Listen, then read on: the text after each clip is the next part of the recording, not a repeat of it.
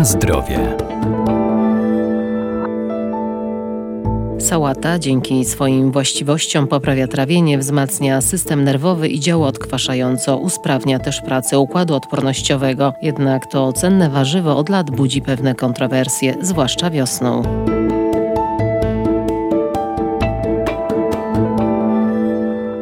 Sałata niegdyś była dostępna sezonowo. Obecnie dzięki nowej technologii uprawy możemy ją jeść przez cały rok, a warto, bo to prawdziwe źródło witamin i minerałów, choć nie wszyscy powinni ją spożywać, głównie ze względu na związki, którymi nawożone są rośliny. Są pewne niebezpieczeństwa. To są azotany, które występują w tych roślinach i te azotany są jakoby naturalną konsekwencją żywienia roślin. Profesor Zenia Michałowicz, Uniwersytet Przyrodniczy w Lublinie. Ponieważ rośliny składniki pokarmowe pobierają w formie mineralnej i tak samo pobierają azot. I teraz jeśli my damy zbyt dużą dawkę azotu i roślina nie ma czasu przetworzyć go na własne tkanki, to w tych gatunkach, szczególnie liściowych, takie jak sałata, szpinak, zaiste spotykamy podwyższoną zawartość tych azotanów. Ale same azotany jako takie, zresztą mówi się azotany 5, bo są jeszcze azotany 3, o których kiedyś mówiono według tej starszej nomenklatury azotyny. Wracam do tych azotanów, które są naturalną konsekwencją i ich obecność w sałacie jest oczywista, więc one nie są szkodliwe dla zdrowia, dlatego że po spożyciu one przedostają się wraz z układem wydalniczym i są wydalane poza organizm.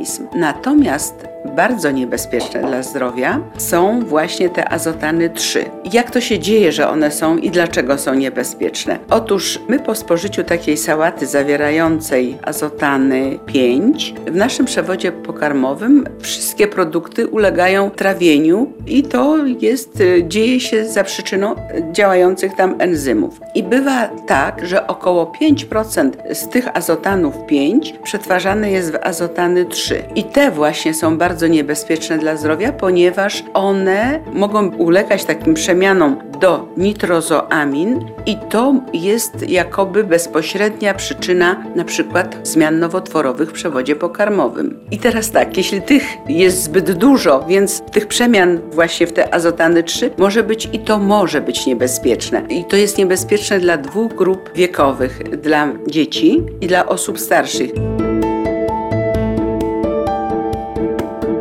Na zdrowie.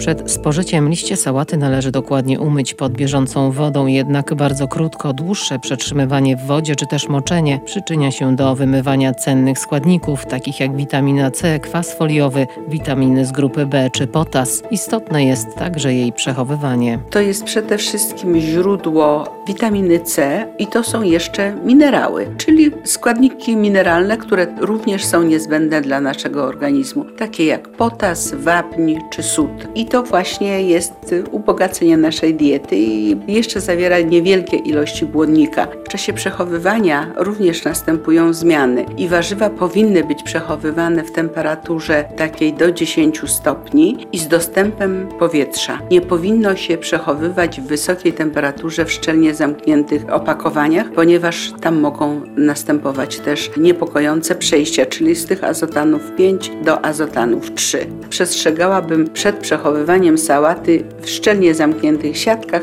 w temperaturze pokojowej. A jeśli w lodówce, w siatce, to musi być ona perforowana. Musi być dostęp powietrza. Te przemiany, o których mówiłam wcześniej, będą zachodziły w większym stopniu. Czyli tutaj już niejako do przewodu pokarmowego dostarczamy gotowe te azotany 3. Także na pewno to jest istotne przechowywanie.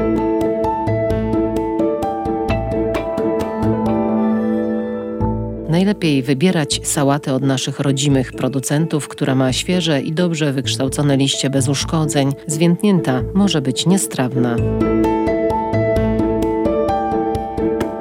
Na zdrowie.